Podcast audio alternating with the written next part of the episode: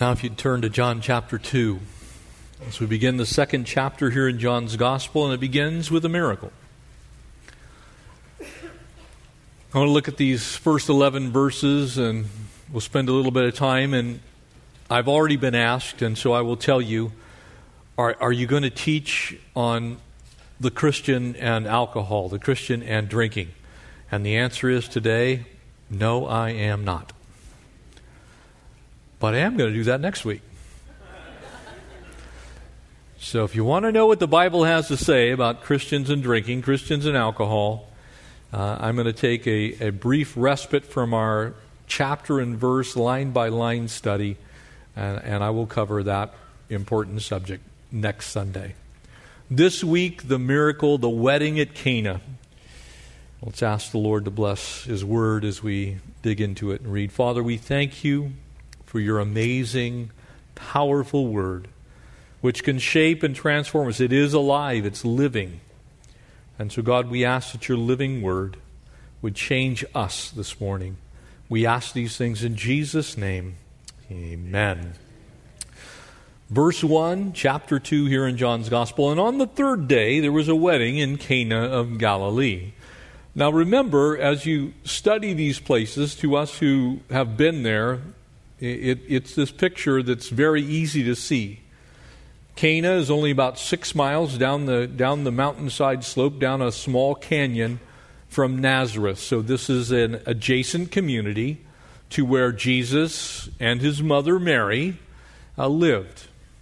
And so it's very close. These are likely, uh, almost assuredly, people that Jesus uh, knew growing up, certainly friends of the family with Mary. And, and now we find something that would have been very normal during that time as it is in our day and time, and that's a wedding. And so we're going to pick a few things out of this wedding uh, that Jesus has been invited to. And there the mother of Jesus was, and now both Jesus and his disciples were invited to the wedding. So it's obviously that Jesus has been invited to this wedding. It couldn't possibly be his own wedding. You don't invite, invite the groom to come to his own wedding. And when they ran out of wine, the mother of Jesus said to him, They have no wine. Now, I want you to notice something. And this is a fallacy that I actually was asked this question after first service. Notice Jesus does not inst- or Jesus is not instructed uh, by Mary what he's supposed to do. All Mary does is inform him that there's an issue. She doesn't say, "Hey son, you need to do this." This is not Mary exercising authority over Jesus or being co equal to Jesus. This is Mary, the mother of Jesus, simply having a friend whose wedding is she's been invited to that there's an actual need. She sees the need and speaks that need to Jesus. In other words, she's making it known to him. And Jesus said to her, Woman, what does your concern have to do with me? For my hour has not yet come. The phrase my hour is going to be developed throughout John's gospel. It is developed through all of the gospels, but very specifically in John's gospel, this time of the hour of Jesus. And that hour is the hour that the work on the cross will be finished. It's what he's working towards, it's where he's going. It was his charge, it was his mission. He came to this earth to give his life a ransom for many. But that hour has not yet come. Matter of fact, he's at the beginning of his ministry. He's just been baptized in the Jordan River by John. The Holy Spirit has descended upon him. He's now beginning to do these things which will authenticate who he is. Let everyone know, in fact, that he is God. He's already been declared Logos. He's already been declared the Lamb who takes away the sin of the world. He's already been declared uh, as the light and the life. We've already seen that in chapter 1. He's been given all these names. It's one thing to call somebody something, it's another thing for them to live out that calling. Jesus is now going to live out that calling. He's going to make it very clear exactly who he is. One of the blessings of the gospel record is that the gospel authors did not all record the same events, the events the same way. You pick up on the reality of what Jesus is doing in a human sense.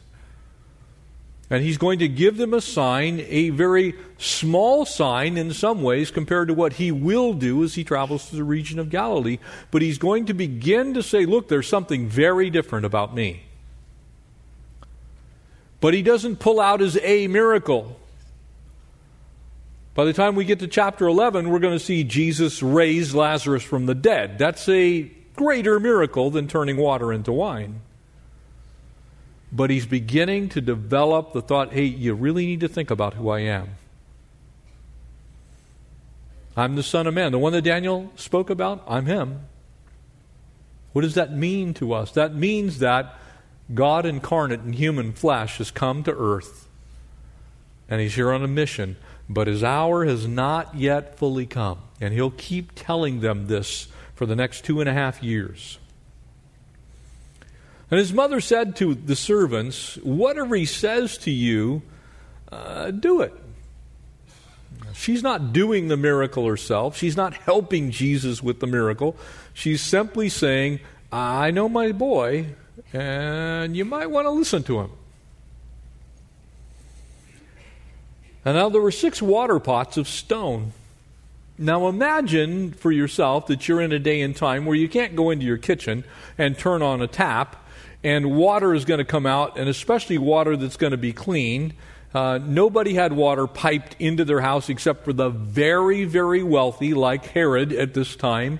Uh, undoubtedly had troughs of water, even sometimes some clay lined pipe. Uh, matter of fact, one of the reasons that the Romans died off in the city of Rome is they figured out that they could take clay pipe and they could dip it in molten lead, making lead lined pipe and then they would take molten lead and pour it over the seams. So every time you took a drink in some noble person's home, you were getting exactly what we now know causes brain damage, which is lead. But at this day and time, in the hills of Nazareth, this little region of northern Galilee, they held water pots, and they had successive water pots. They would take the water from the st- stream, and notice it says, as the matter of as the, the manner of purification of the Jews. There were six of them. And so what they would do is they would successively take water from one, pour it into another, it would settle, the mud, the sediment would come out, and by the time you got the last water pot, that one was the pure one that you would drink out of. And so here, Jesus is entering into a normal, everyday piece of life and living. Each of them containing 20 or 30 gallons. Now, do some simple math. You realize this is quite a bit of water. These are large, tall jars. They were uh, very likely 18 inches or so in diameter, probably 3 to 5 feet tall, and they would hold 20 to 30 gallons each. And Jesus said to them, Notice they're empty, fill them with water. So they went and got water and they filled them up to the brim. There's a little tiny creek that runs down through that particular canyon. They probably went to that creek, dipped the water out, and filled those water jars up. They filled them to the brim. Now I want you to notice something. It does not say that Jesus turned all the water that's in all the water pots into wine. One of the common fallacies, and we'll get to the three most common ones here in a moment, is that Jesus made 180 gallons of wine, which would be very, very, very excessive at a wedding feast. Would have kind of made Jesus into like the local liquor store. Said, fill the water pots with water. He didn't say fill it all up with wine. And he said, draw some out now and take it to the master of the feast. So we don't know whether they're drawing out wine or water. But we know what happens by the time it gets to the person who's going to drink it. And they took it, and when the master of feast had, uh, the feast had tasted the water, that it was made wine. So whether it happens from the glass that he's drinking out to his lips, or whether it happens from the pitcher to the glass, or whether the whole top of the thing is we don't know, but we know this. Jesus does something miraculous. It's a miracle. Can I tell you? You better believe in miracles if you're a Christian. When Christians come to, well, I don't believe in miracles. I say, really? Are you saved? That's a miracle. The fact that you would even know Jesus is a miracle. The fact that you're saved by grace through faith, that's a miracle. And matter of fact, I would say to you, a whole bunch greater miracle cleaning up you than cleaning up some water and turning it into wine. But a lot of people, well, you know, it just couldn't have happened. Look, if God created the universe in six literal days, I, I'm pretty sure He can do the wine thing. Just saying. He tasted it was made into wine and, and did not know where it came from. He's saying, What I saw was a guy dip a pot into a pitcher of water and bring it to me, and by the time it got to me and I drank it, it's wine. But the servants who had drawn the water knew. Can I tell you that we who are in the body of Christ know things that other people don't know? When you know Jesus, you know stuff that the world doesn't know. You start watching the news without knowing Jesus, and you're like, I need to build a bomb shelter in my backyard. But we know what's going on in our world because our Bible has told us what things are going to look like in the last days. And we know what the Bible says about we who, are know, who know Him in the last days.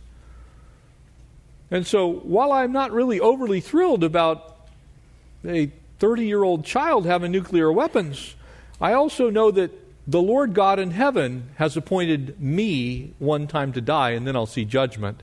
So I'm not going one second before God says so. See, I know stuff because I serve the Lord.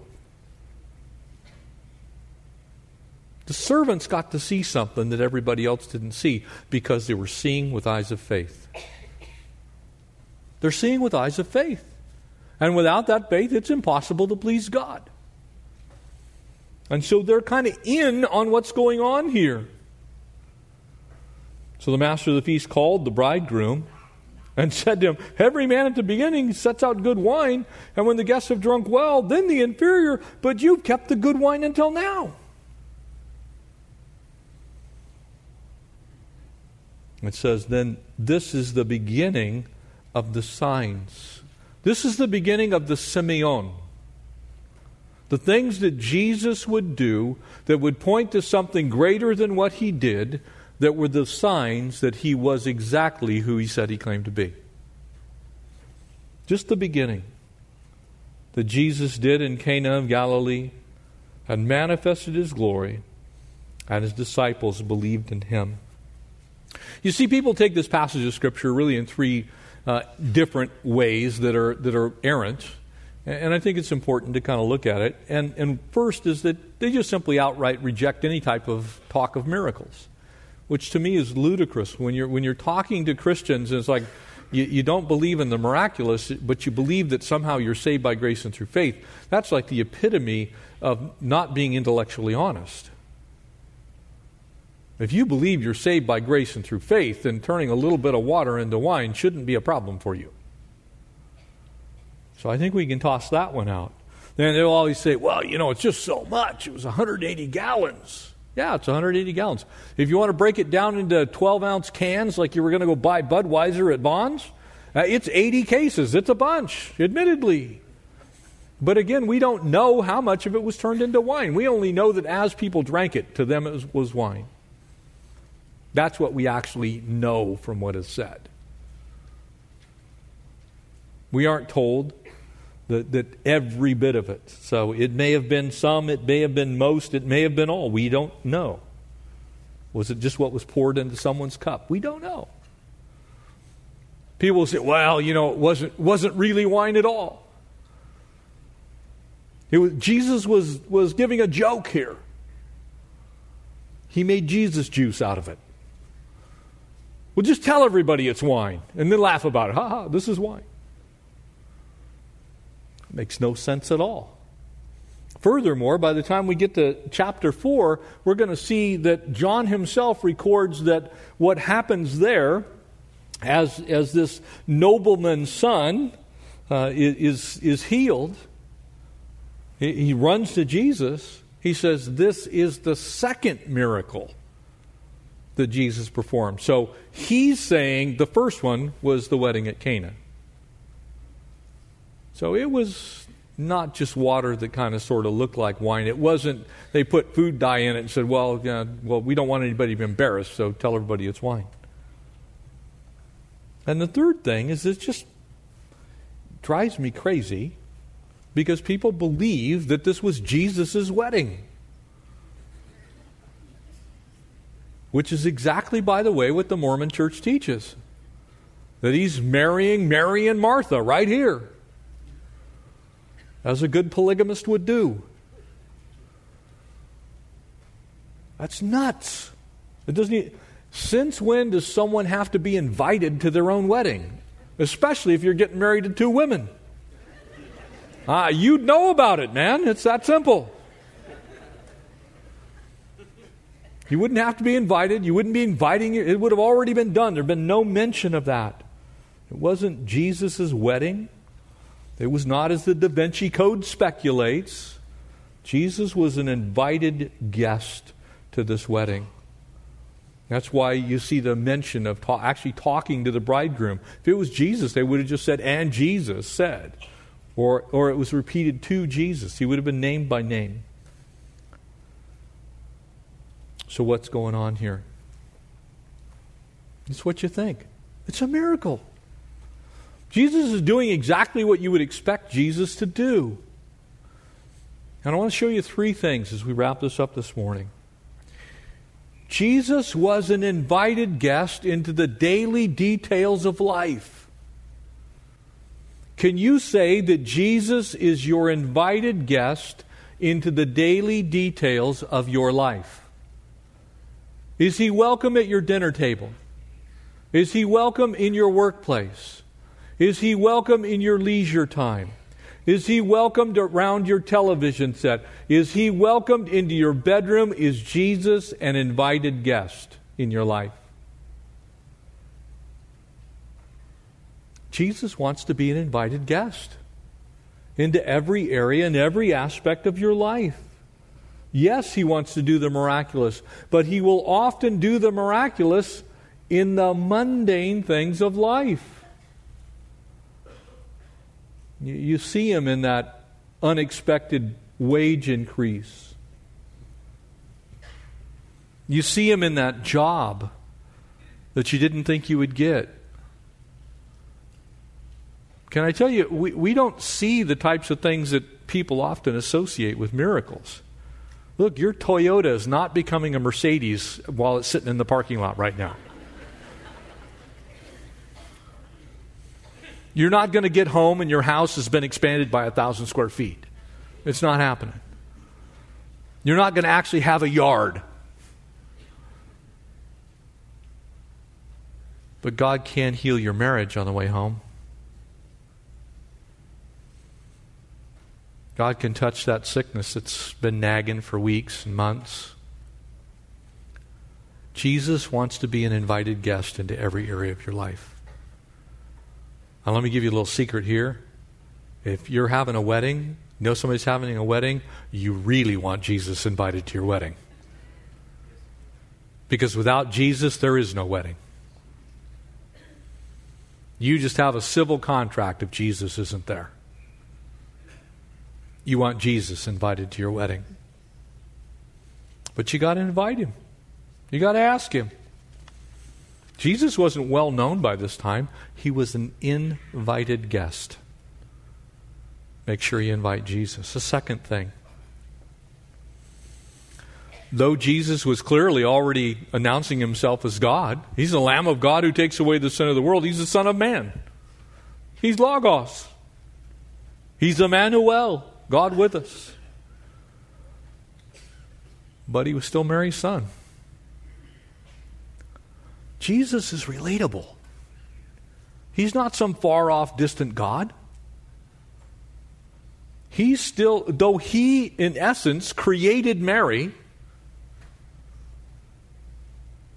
though he's the creator God, he's still showing some respect for his mom. He's still saying, Look, Okay, mom, I, I see the need. Thanks for letting me know. Seems like maybe Jesus is being a little abrupt here, but he's, he's not. That's why he says, Look, my time has not come yet. My hour is not yet come. I, I don't want to spill all the beans just yet, Mom. And here's why. Can you imagine if the very first miracle that Jesus did was raise a half a dozen people from the dead? he would have never made it to the northern shore of the Sea of Galilee. There would have been thousands of people thronging him right here, right now. And so he does something fairly mundane, fairly simple, but still miraculous. He's piquing the interest of people. And so what happens with this group, this small group, this group of guests that are at this wedding, they all go, Yeah, I was at the wedding when he changed the water into wine. I wonder what he's going to do next. Where's he going to go? What's going to happen? And of course, we have the entirety of the story already in front of us. And so we know some of the things that he does, and it is going to include raising dead people to life. It's going to include miraculously taking a few loaves and a couple of fish and feeding 5,000 people. Had he done that here, everybody would have given up their daytime job. I'm just following Jesus. Free meals. Like wherever he goes, nobody goes hungry. You see, that's why I can tell you that those churches that teach a health, wealth, and prosperity doctrine are false. Because Jesus doesn't take care of every need, every time, all day, every day. We, we go through some struggles every once in a while. We go through some difficulties. It's because He wants to be invited into your life.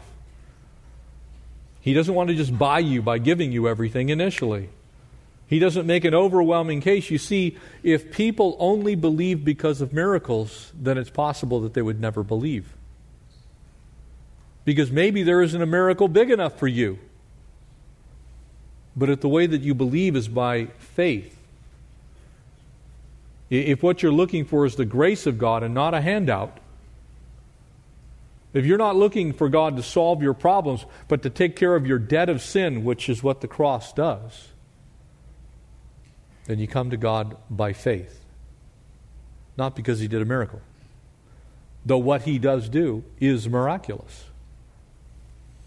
And then finally, He shows Himself to be what you would expect of the King of Kings and Lord of Lords and that's he's the perfect host.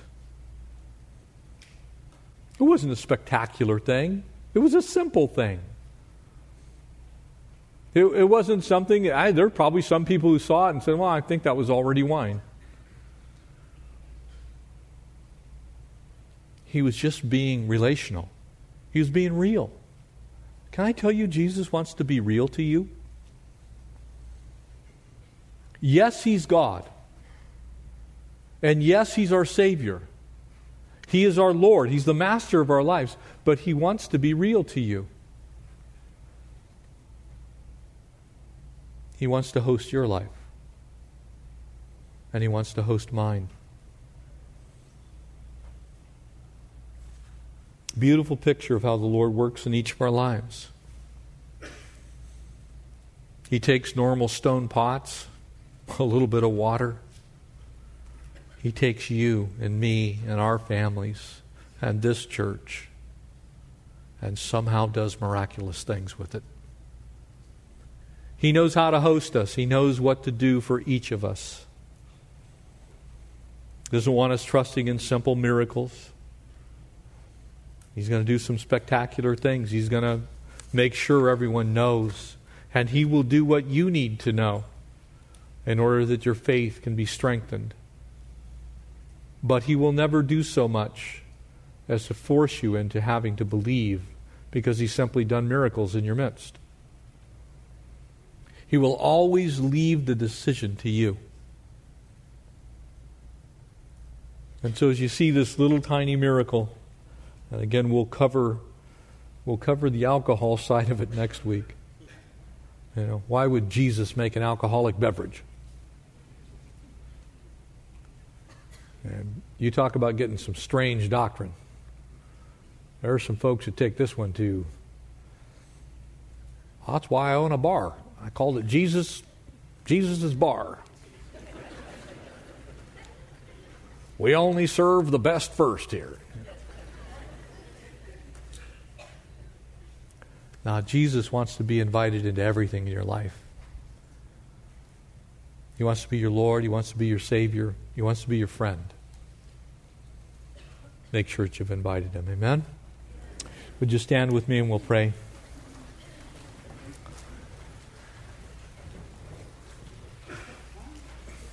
Maybe you came in today and you're you're carrying some kind of burden, some weight. Maybe there's something that you just need to dump in the lap of Jesus. Our prayer team and our prayer rooms available to you after service. I want to just invite you to go and have somebody pray for you in the prayer room. Let it go. Let God be real in your life. Let Him join you in the simple things. Don't just come visit Him here, please, in Jesus' name. Don't do it. Don't come hang out with Jesus at church. You make Jesus number one in everything that you do all day, every day.